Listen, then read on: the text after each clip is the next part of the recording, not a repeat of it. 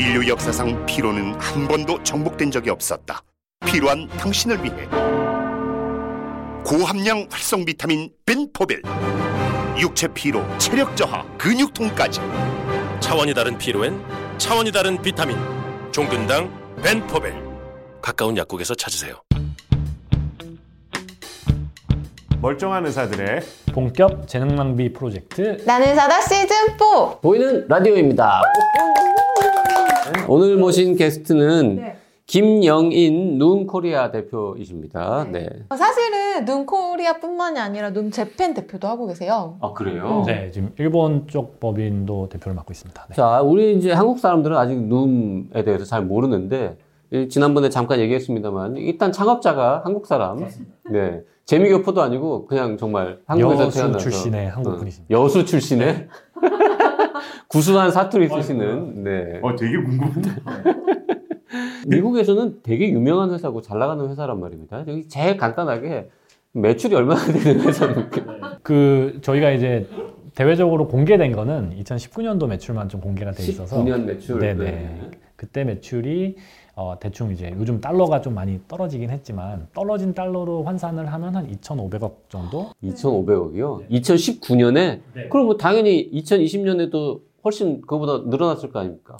네, 뭐 저희가 아직 공개된 건 없지만 뭐 적어도 줄진 않았습니다. 네. 전 더 늘어날 것 같아요. 2021년에는 더 늘어. 여기 사업이 잘. 음. 네, 저희가 뭐 아무래도 이제 소위 말해서 아직 성장하고 있는 회사다 보니까 계속 매출은 이제 성장하는 방향으로 가야 네, 기업이 살아남을 수가 있습니다. 아니 코로나도 있었기 때문에 더 오를 것 같아요. 아니 근데 사실은 코로나 때문에 많은 분들이 밖을 못 나가니까 굉장히 이렇게 핫한 분야가 된 게 홈트거든요. 생각해보니까 코로나 때문에 눔 같은 회사는 매출이 더 올라가는 영향이 있을 것 같습니다. 네, 뭐 외부에서 보시면은 뭐 약간 거의 수혜주처럼 보시기는 하는데 뭐 저희도 이제 내부적으로 판단하기로는 이제 막 약간 도움을 받은 정도. 네, 그러니까 왜냐하면 저희가 워낙에 그 비대면 수요가 늘어난 거는 또 맞지만요.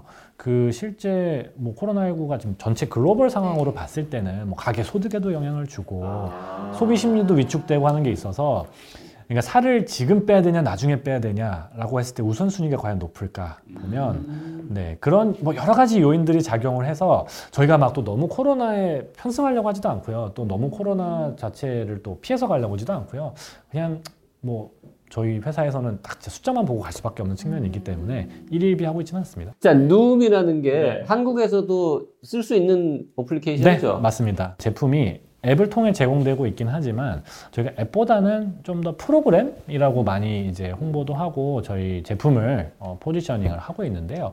그게 이제 저희가 앱이기 때문에 혼자서 앱을 쓰는 것보다도 저희가 코치가 배정이 됩니다. 그래서 사실은 코치하고 건강과 관련된 행동들을 이제 잘 만들어가는 과정에서 앱을 쓰면 기록도 편하고 메시지 보내는 것도 편하다 보니까 그런 어떤 앱이라는 어떤 플랫폼을 활용하고 있는 그런 형식입니다. 코치가 자, 배정된다? 음. 혹시 AI 코치인가요? 아니요, 실제 사람 코치가 아. 배정이 되고. 네. 어, 자세히 이제 하나하나 어, 좀 네. 알아봅시다. 일단 눔이라는 어플은 우리가 대충 알기로는 뭔가 이렇게 좀 행동 변화를 유도함으로써 결과적으로는 어, 체중을 좀 감소시키는 역할을 하는 그런 앱, 뭐 프로그램, 서비스 이렇게 이제 알고 있는데 구체적으로 뭘 어떻게 해가지고 어? 사람들의 체중을 관리해주고 미국에서는 2,500억 원 넘는 연 매출을 지금 올리고 있는데 이용자 숫자도 어마어마하겠네요. 그러면. 저희가 지금 사실 이 사람이 붙어 있는 코칭 서비스를 제공하기 전에는 어, 아까 상상하셨던 것처럼 스스로 자가 관리하는 앱을 먼저 출시를 해서 그 눔이라는 앱으로 더 많이 이제 사실 보급이 됐었고요. 저희 지금까지 누적 글로벌 다운로드는 한 5천만 정도 해서 네, 꽤 많은 분들이 좀 사용을 하셨습니다. 근데 다만 이제 저희가 유료로 판매하는 제품 같은 경우에는 2016년도부터 판매를 시작해서 뭐 아까 말씀드린 매출이 그렇게 성장을 하게 됐고요. 어, 살 빼는 것 또는 건강 관리를 하는 거에 왕도가 없다는 얘기를 하잖아요. 뭐 왕도가 없으니까 굉장히 많은 건강기능식품 회사들과 다이어트 관련된 산업이 막 몇 조 단위로 맞아요. 우리나라만 해도 형성이 돼 있는데 사실 왕도가 없는 것은 아닌데 그 왕도를 실천하기가 사실 어려운 거죠. 그 말씀하시는 왕도라 하면 그 먹는 양을 좀 줄이고 적게 운동을 먹고 많이 하고 운동 많이? 하는 왕도가 있죠. 그러니까 뭐 어떻게 쓰는 거예요? 아, 네. 뭐 그래서? 그 실제적으로 저희 눈을 통해 살을 빼거나 또는 식단 관리를 하는 원리는 간단합니다. 먹는 거를 줄이고 운동량을 늘리는, 늘리는 건데 그거를 본인의 의지로 하기가 어려우니까 저희 코치들이 옆에서 격려해주고 또 그걸 실천할 수 있는 구체적인 방법들을 각 개인의 상황이나 또 그 기호에 맞게 맞춤형 코칭을 해주는 방식으로 아. 진행을 하는 거죠. 그런 건가? 그 외에 피트니스 센터 같은 데 가서 피 personal training을 받을 경우에는 이제 선생님들이 붙어가지고 계속 가르쳐 주시고 뭔가 그런 느낌인 네. 건가요? 어. 왜냐하면 사람마다 운동 능력도 다르고 또 식사 같은 경우도 어. 먹는 거를 참을 수 있는 능력도 다르고 그리고 내가 타고난 식탐 때문인 것도 있겠지만 내가 먹을 수밖에 없게 만드는 주변 환경도 굉장히 크거든요. 네, 예를 들면 먹는 이유가 아, 뭐 누가 살이 찌고 싶어서 먹는 사람이 누가 있겠어요.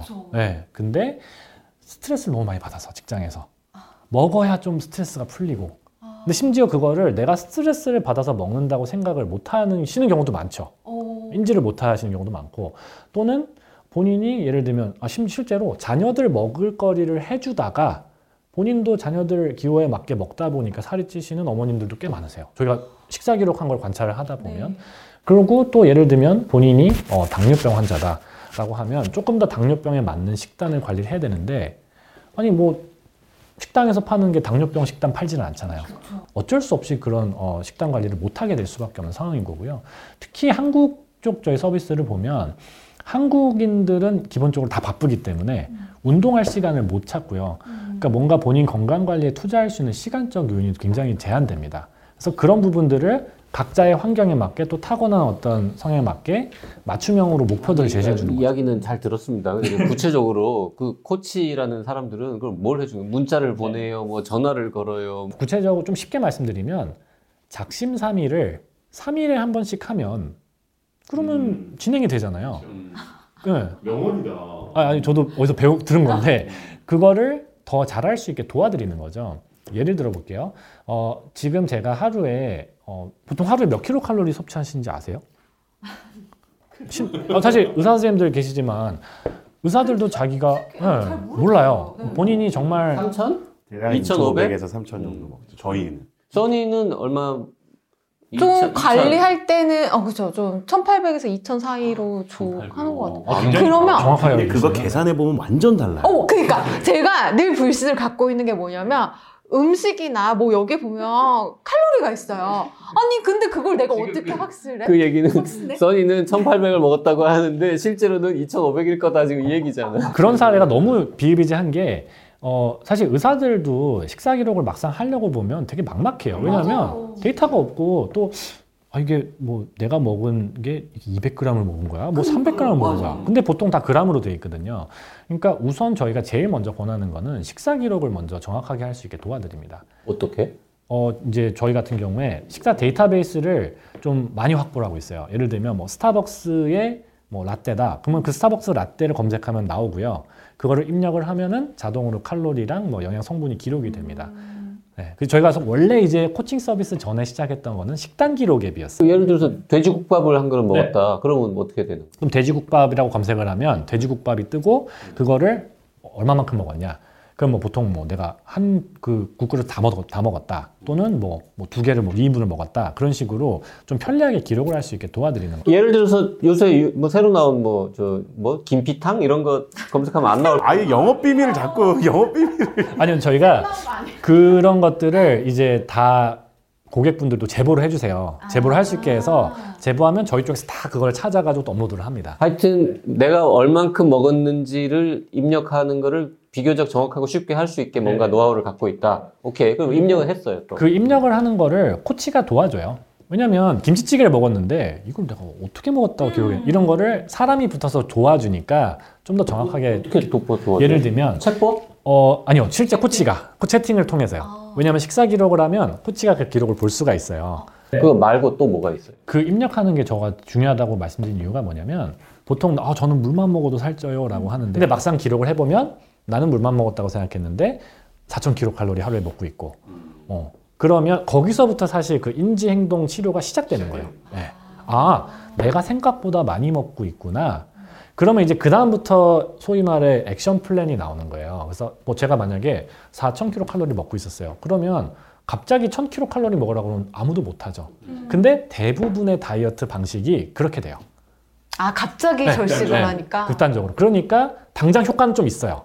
네. 예, 근데 문제는 지속이 안 되니까 요요가 와버리고요. 또 이게 뭐 워낙 대사 잘 아시겠지만 요요 계속 오잖아요. 그러면 몸이 그거에 또 적응을 해버려가지고, 예, 그러니까 이 전, 굶어도 안 빠지는 거예요? 네, 그렇게 될 수도 있고 오히려 굶었을 때 더 저장을 하려는 경향이 생겨서 오히려 이제 더 안 좋아지는 상황이 발생하는 거죠. 그러다가 생기는 게 결국 당뇨병이 이제 내담는 장애가 생겨버리는 거죠. 그런 거를 이제 시작을 해서 각자가 그러면은 목표는 내가 4,000kcal 먹던 거를 권장량만 먹어도 사실 살이 빠지거든요. 왜냐면 지금 내가 살이 찐 거는 권장량보다 남는 칼로리가 있어서 그게 살이 된 거니까 권장량만 먹어도 사실 살이 빠지거든요. 그러니까 저희가 우선은 권장량만 먹게 도와드리는데 4,000에서 시작해서 그 다음 주는 3,800, 그 다음 주는 3,600, 뭐 이렇게 쭉쭉쭉쭉 내려가는 패턴을 만들게 도와드리는 거고요.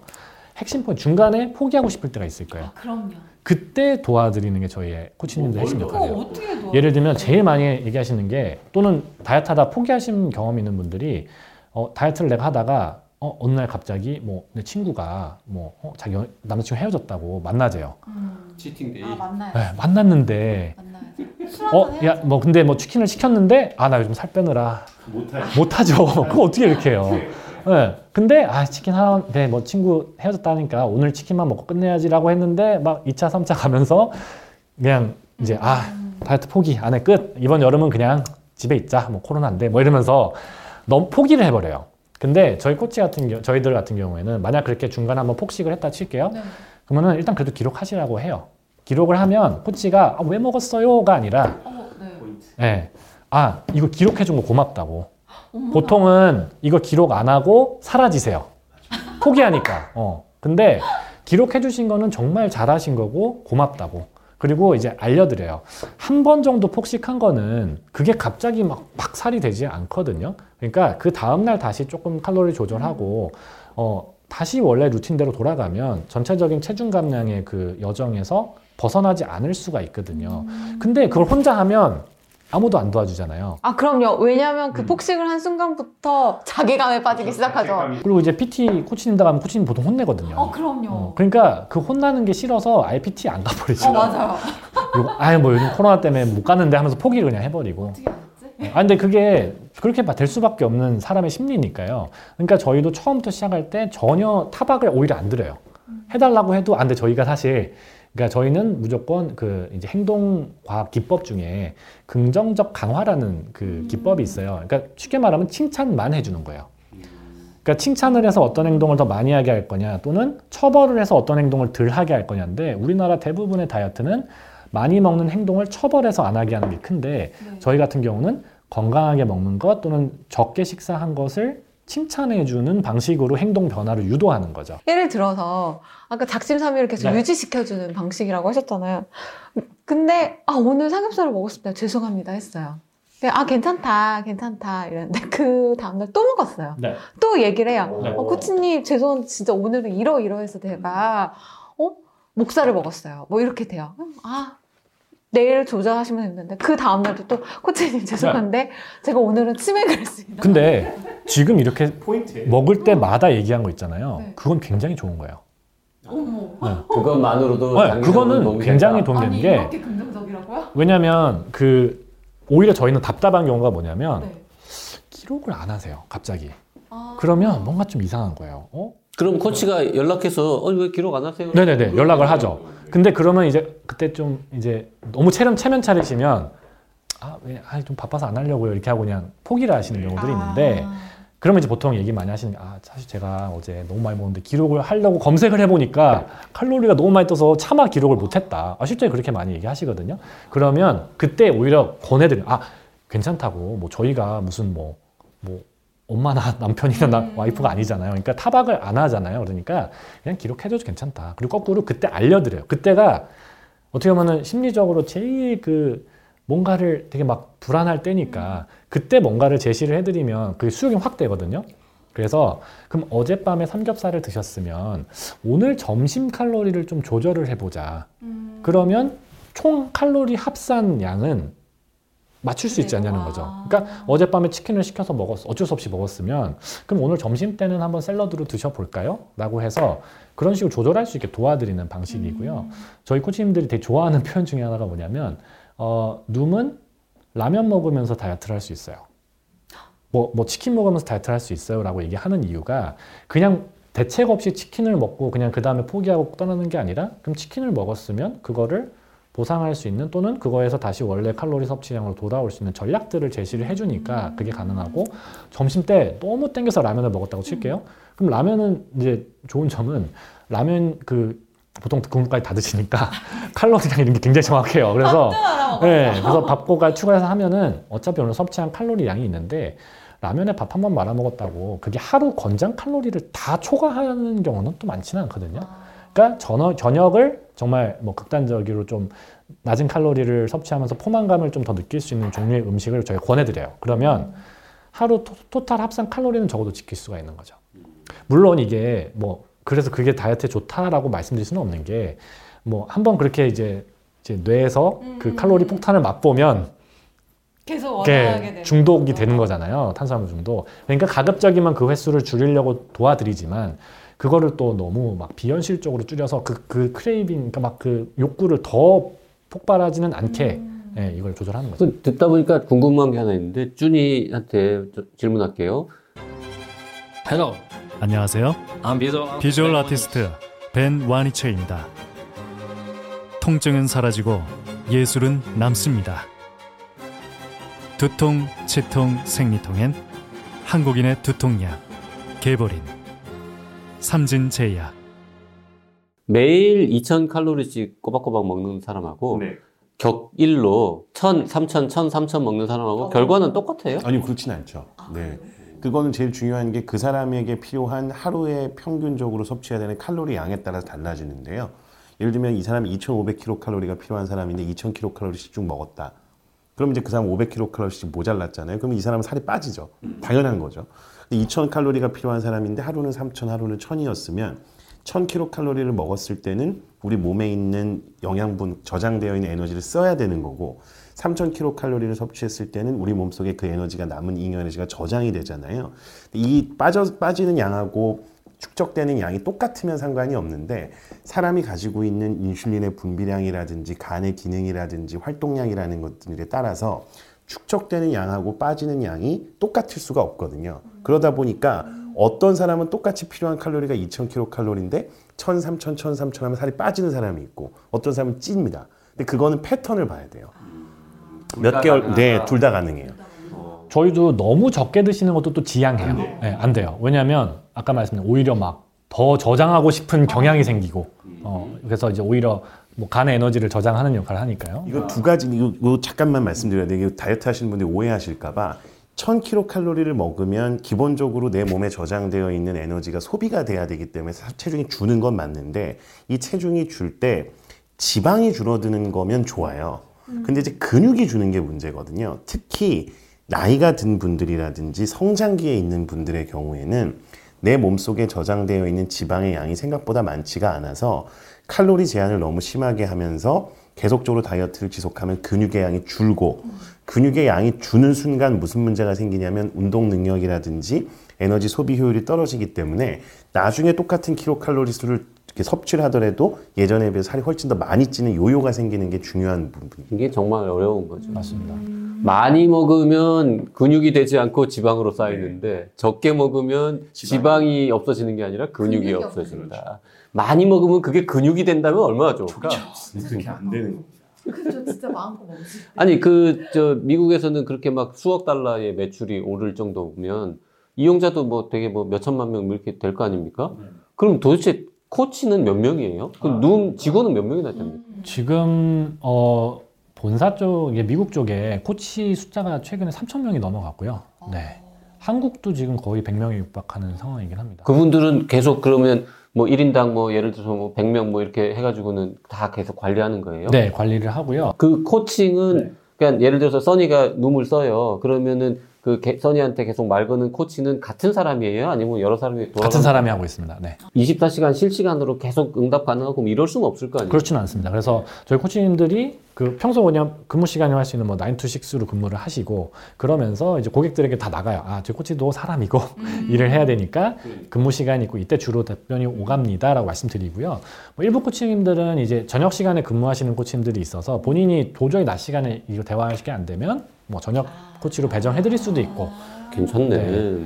그리고 이제 저희가 아까 한 사람당 몇 명 담당하냐 물어보셨는데 그게 사실 되게 중요하거든요. 왜냐면 저희가 지금 제품이 한 달 평균, 그러니까 뭐 4개월짜리 살 수도 있고 6개월짜리 살 수도 있으니까 한 달 평균으로 보면 한 3, 4만 원 정도를 내는데 3, 4만 원 정도를 내 가지고 사람이 제공하는 서비스를 받으려면 그 인건비나 뭐 이런 걸 생각했을 때 한 사람의 코치가 담당할 수 있는 그 고객 수가 어느 정도 이상이 돼야 고객분들에게 합리적인 가격으로 서비스를 제공하는 거죠. 근데 그거를 인공지능이 저희 코치님들을 좀 도와주는 역할들을 하긴 합니다. 인공지능이 저희 사용자분들한테 직접 메시지 보낸 일은 전혀 없고요. 네. 왜냐면 아직 그렇게까지 하기에는 챗봇이나 이런 게 좀 약해요. 네, 좀 많이 약하고 특히 건강 같은 좀 민감한 이슈를 얘기하는데 챗봇이 막 알아서 답변하고 있으면 이거는 좀 고객 경험도 안 좋고요. 아직은 아닌 것 같은데 저희 코치님들이 일을 더 효율적으로 할 수 있게는 인공지능이 도와줍니다. 예를 들면 사용자 저희 미국 같은 경우에는 한 300명 넘게 동시에 관리를 하거든요. 근데 아까 말씀드린 그런 인터랙션들이 일어나요. 왜냐하면 사람은 사람만 딱 해야 되는 일만 집중할 수 있게 나머지를 많이 자동화를 해줍니다. 예를 들면 뭐 보통 의사들도 환자를 볼 때 뭐 기존 차트도 좀 보- 리뷰하고 검사 결과도 보고 설명하고 과정이 있는데 그 리뷰하는 거를 정말 한눈에 딱 볼 수 있게 예. 실시 바로 할 수 있게 예. 도와줘서 코치는 어 데이터 딱 해석된 거 보고 메시지 보내고 그다음에 그 사람 메시지도 마치 왜 일정 관리하듯이 과거에 내가 이 사람한테 어떤 메시지를 보냈고 이 사람하고 내가 약속한 거 이런 거 다 기억할 수 없잖아요. 그러니까 뭐 reminder 다 이렇게 돼 있고 뭐 시간 정해놓으면 다시 알람. 이런데 진짜 IT 기업 맞네. 네. 맞네, 맞네. 근데 이제 저희 제품은 사용자한테 그냥 앱 하나니까요. 뭐 사실 3년 전이랑 지금이랑 뭐 바뀐 건 있지만 막 어이 뭐 이렇게 돈이 많이 들어가냐 투자를 이렇게 많이 받고 근데 그게 아니라 오히려 back단에서 코치님들이 쓰시 코치님들이 쓰시는 dashboard가 굉장한 발전을 이루어가지고 효율이 더 좋아지니까 동시에 더 많은 사용자들 감당할 수 있게 되는 그런 상황입니다. 네. 자, 그 미국에서 그렇게 이제 성공적으로 진행이 되고 뭐 실제로 일부 이제 건강보험이나 무슨 기업에서 이렇게 이 지원해주는 돈 주는 뭐 이런 것도 지금 하고 있잖아요. 당뇨병인가 뭐 일부에서. 맞습니다. 저희가 뭐 당뇨병 예방 아까 뭐 말씀드린 디지털 치료제적인 관점에서 당뇨병 예방 프로그램에 대한 공식 인증을 받은 상황이고요. 미국에서 이제 우리나라로 따지면은 건강보험공단 같은 데가 이제 메디케어 그러니까 65세 이상 인구 집단은 이제 의료비가 국가에서 커버해 주는데 그쪽 기관에서 당뇨병 예방 프로그램은 수가를 예방 수가를 줍니다. 네. 다만 아직 디지털 어, 기업까지 주고 있지는 않아요. 왜- 왜냐하면 우리나라에서도 그런 얘기 많이 하죠. 공급자 창출 수요라고 그래서 행위별 수가제인 경우에 그러니까 말 그대로 의사들이 처방하는 거를 수가로 인정해 주는 경우는 그 재원을 얼마나 확보하느냐 예측하느냐가 중요한데 아직 그 미국 이제 CMS 그러니까 그 메디케어를 담당하는 기관에서 당뇨병 예방 프로그램에 나가는 그 수가 규모를 예측하기가 어려운 거죠. 그럼 누구한테 줘요 지금은? 지금은 오프라인으로 그 당뇨병 예방 프로그램을 제공하는 쪽은 다 줍니다. 뭐 YMCA 이런 데서 의외로 많이 해요. 그래서 그런 거를 받아가고 있고요. 그러니까 저희도 처음에 이제 저희 같은 회사나 오마다 같은 회사들이 이 법안 통과될 때부터도 디지털도 커버가 된다라고 알고 있어서 준비를 했고 승인을 다 받은 건데 좀 복잡합니다 이슈가 뭐 정권이 그 사이 바뀌었고 또 다시 또 바뀌어서 또 이제는 받을 가능성이 있고 좀 복잡한 이슈인데 그런 것도 있고요. 그래서 결국 저희 매출의 거의 대부분은 소비자들이 직접 저희 제품을 산 게 제일 어, 비중이 크긴 합니다. 자, 어쨌든 지금 몇 년 동안 뭐 여- 수많은 이 사람들이 이걸 써봤단 말이죠. 그러니까 당연히 데이터가 쌓였을 것이고 그 데이터를 가지고 이제 뭔가 계속해서 뭐 연구도 하고 논문도 쓰고 이게 이게 효과적이다라는 것을 증명을 해야 계속 비즈니스가 될 거 아닙니까?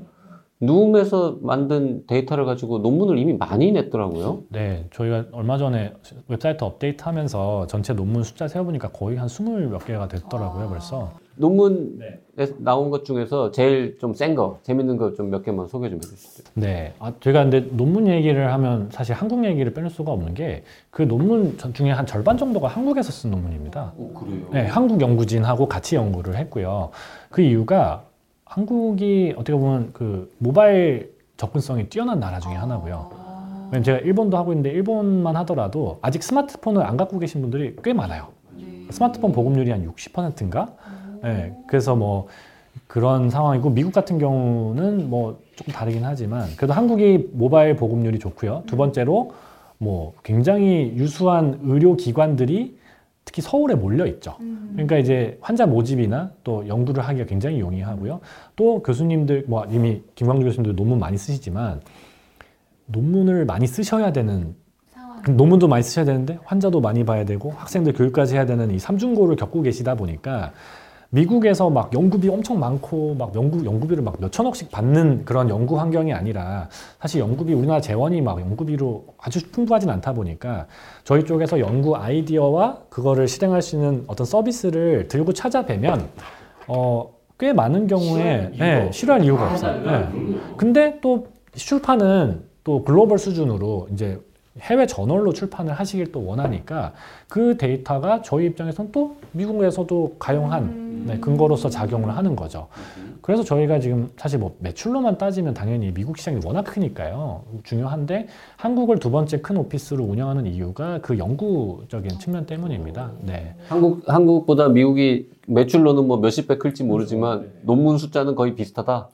오. 그래서 오히려 한국에도 투자를 그러니까 많이 해주는 이유가 그러니까 그런 어떤 정말 한국의 한국이 뭐 의료 강국이라는 게뭐 우리나라만 얘기하는 게 아니라 실제 코로나19 터지고 더 그게 강화되는 게 지금 저그전 세계적으로 음, 임상 시험이라는 거가 다 거의 올스탑 됐거든요. 왜냐면 뭐 병원에 못 오는데 그리고 의료진이 다 지금 코로나 진료에 다 매진돼 있어서 진행이 안 되는데 유일하게 저희만 지금 계속 환자 모집하고 있어요. 한국만. 그러니까 지금 본사 리서치 팀도 봐도 아니 한국은 왜 맨날 이렇게 쉽게 그런 기회들을 찾아오냐. 그리고 미국 내에서는 여전히 아직 룸이 이제 그런 상업화된 앱으로서 더 유명하다 보니까 의료계에서 약간은 아, 그냥 이래도 되나? 약간 좀 그런 우려를 갖고 계신 게 사실이에요. 뭐 저희도 한 5, 6년 전에는 한국에서도 그랬죠. 근데 이제 저희는 한국에서 하도 연구를 많이 하버릇 하다 보니까 교수님들도 이제 룸이 나온 논문들도 읽어보시고 하면서 계속 좀 좋아진 거죠. 미국 개발자가 네. 어떻게 한국은 이렇게 잘 되냐 이런 거 질문하면 내가 잘해서 그렇다고 얘기해. 그것도 맞는 얘기죠. 아니 뭐 근데 저도 그래서 하여튼 뭐 요즘 하도 K 뭐 붙은 거에 다들 노이로제 많이 걸리셔가지고 그래서 하는데 그 알겠는데 어쨌든 논문까지 냈으면 네. 뭔가 효과적이다라는 결과가 나왔다는 뜻 아닙니까? 그러니까 그 결과에 대해서는 뭐 조금 소개해 주실 거 없어요? 아, 네, 저희가 어, 뭐, 논- 뭐 워낙에 다양한 질환을 했다 보니까 좀 뭐 소개드릴 게 많긴 한데 그냥 재밌는 거로 하나를 좀 소개를 드리면 지금 세브란스 병원하고 했던 연구 중에서 어, 암 환자를 타겟으로 했던 연구가 있습니다. 그러니까 이게 뭐 우연찮은 기회에 아, 암 환자들도 치료받는 과정 중에 여기는 오히려 살을 찌워야 되는 그러니까 반대죠. 그러니까 살을 찌워야 되는데 아까 저희가 살 빼는 거를 도와드리는 방식을 살을 찌우는 방식으로 방법을 적용하는 게 가능하다 보니까 그 암 환자들이 치료를 받으시는 과정 중에 보통은 살 빠지거든요. 당- 어쩔 수 없이 왜냐면 항암제가 워낙 독하고 또 두 번째로는 어, 어쩔 수 없이 먹는 것 때문에 암이 생겼다고 생각하시는 분들이 많으세요. 그러면서 고기를 끊어버리세요. 아예. 근데 문제가 뭐냐면 고기를 안 먹으면 단백질 섭취가 안 되는데 가뜩이나 항암 치료를 통해 지금 막 근육에 몸에 있는 근육량이 줄어드는 와중에 단백질 섭취까지 안 해버리니까 그게 더 가속화되고 또 심지어 그래서 우리나라 많은 환자분들이 거의 정신력으로 그냥 항암 치료를 받는 그래서 실제로도 칼로리 섭취량을 늘리는 게 그 뭐 예후에 도움이 된다는 연구들은 있어서 아 그러면 우리가 한번 이거를 암 환자 대상으로 제공을 해보고 그래서 오히려 살을 찌는 방향으로 코칭을 해서 이분들의 그 근육량이 얼마나 감소하는지 얼마나 감소한지를 보자. 그래서 감소하는 그 속도만 줄여도 치료 성과가 좋아지지 않겠냐. 그런 주제로 연구 시작을 했었는데 이게 뭐 워낙에 소규모 연구라서 사실은 이거를 뭐 아 이겨서 뭐 대발견을 했다라고까지 말씀드리진 않지만 눔을 잘 썼던 그룹에서 오히려 근육량이 좀 증가를 한 모습을 보여줬어요. 그래서 대조군에 비해서 어, 증가한 게 보여지면서 지금 이제 논문 거의 이제 출판까지 간 상황인데 이제 그걸 보면서 제가 느꼈던 게 아, 이 행동 변화. 사실 아까 주한님께서 처음 소개해 주실 때 행동 변화라는 단어가 소개에 들어가서 제가 너무 반가웠던 게 보통 이제 살 빼는 앱 정도로 많이 알고 계신데 저희가 사실 제일 중요하게 생각하는 건 행동 변화거든요. 근데 그 행동 변화가 어, 살 빼는 것뿐만 아니라 뭐 디지털 치료제에 활용되는 그런 만성 질환 관리라든지 또는 중증 질환, 암이나 또 저희가 또 신장 질환 대상으로도 뭐 연구를 하는데 그런 쪽으로 활용될 수 있는 범용적인 방법론이 될 수 있겠다. 특히 이제 기존의 인지행동 치료를 약간 모바일 버전으로 가져왔다라고 생각을 하니까 어, 할 수 있는 게 되게 많구나라는 생각이 드는 거죠. 진짜 룸이 갖고 있는 장점을 제가 꼭 얘기 드리고 싶은데 이게 긍정적인 피드백을 통한 대안 제시로 끊기지 않고 연속적인 환자 관리가 가능하게 해주는 굉장히 대표적인 디지털 치료 방법이에요. 근데 이게 실제로 이걸 임상에서 환자한테 적용하다 보면 굉장히 어려움이 많거든요. 근데 그걸 IT 기술과 사람이 같이 하이브리드 형태로 해서 환자들이 지속적으로 이걸 사용할 수 있도록 동기부여돼주고 관리한다는 게 사실 정말 어려운 건데 일단 그걸 계속 했고 계속 보완해 가고 있다는 게 더 이제 저는 그 매력적이라고 보고 그 다음 단계로 또 한 번 놀랐던 게 철저한 개별화를 해요. 사실 디지털 테라피틱스가 어려운 점은 표준화된 하나의 프로토콜로 해서 많은 사람한테 뿌려야지 돈을 벌기가 쉽거든요. 근데 이제 개별 맞춤화 프로그램을 적절한 비용을 제공 그 비- 비용으로 양질의 개별화된 서비스를 제공한다는 게 현실적으로 굉장히 어려운데 그걸 해냈다라는 게 이제 저희 입장에서는 아 이러면 내가 주로 진료를 보는 노인 의료에서도 사용할 수 있겠다라는 생각이 들고 그거에 이 생각 때문에 이제 같이 연구하고 싶은 것들 좀 정리 중에 있습니다. 그래서 다음번에 기회가 되면 노인 환자분들을 위해서도 진짜 필요한 프로그램이거든요. 같이 하면 좋을 것 같아요. 네. 노인 인구 집단이라고 해서 모바일 접근성이 떨어지실 거라고 생각하시면 안 되는 게 아니 요즘은 다 카톡 하시고 유튜브 하시고 뭐 굉장히 접근성이 뛰어나고요. 또 저희가 지금 예를 들면 그래도 이제 그 딱 제가 경계선으로 보는 게 이제 65세 그러니까 경계선이긴 합니다. 그래서 65세 미만이시면 그냥 전체적으로 잘 쓰시고 근데 65세 이상이시면 잘 쓰시는 분과 아닌 분을 좀 나뉘는데 지금 생각해 보면 앞으로 5년 후면 그 65세이신 분들이 70세가 되실 거고. 어. 그러니까 앞으로의 이제 뭐 사실 노인의학이라는 부분은 앞으로 10년과 20년을 생각하면 모바일은 이제 거의 필수로 가야 된다고 생각을 합니다. 네. 자, 오늘 의사 출신으로 디지털 헬스케어 분야에서 열심히 사업하고 있는 누움 코리아의 김용인 대표 모시고 이 누움은 도대체 뭐 하는 회사인지 예, 이 열심히 들어봤습니다.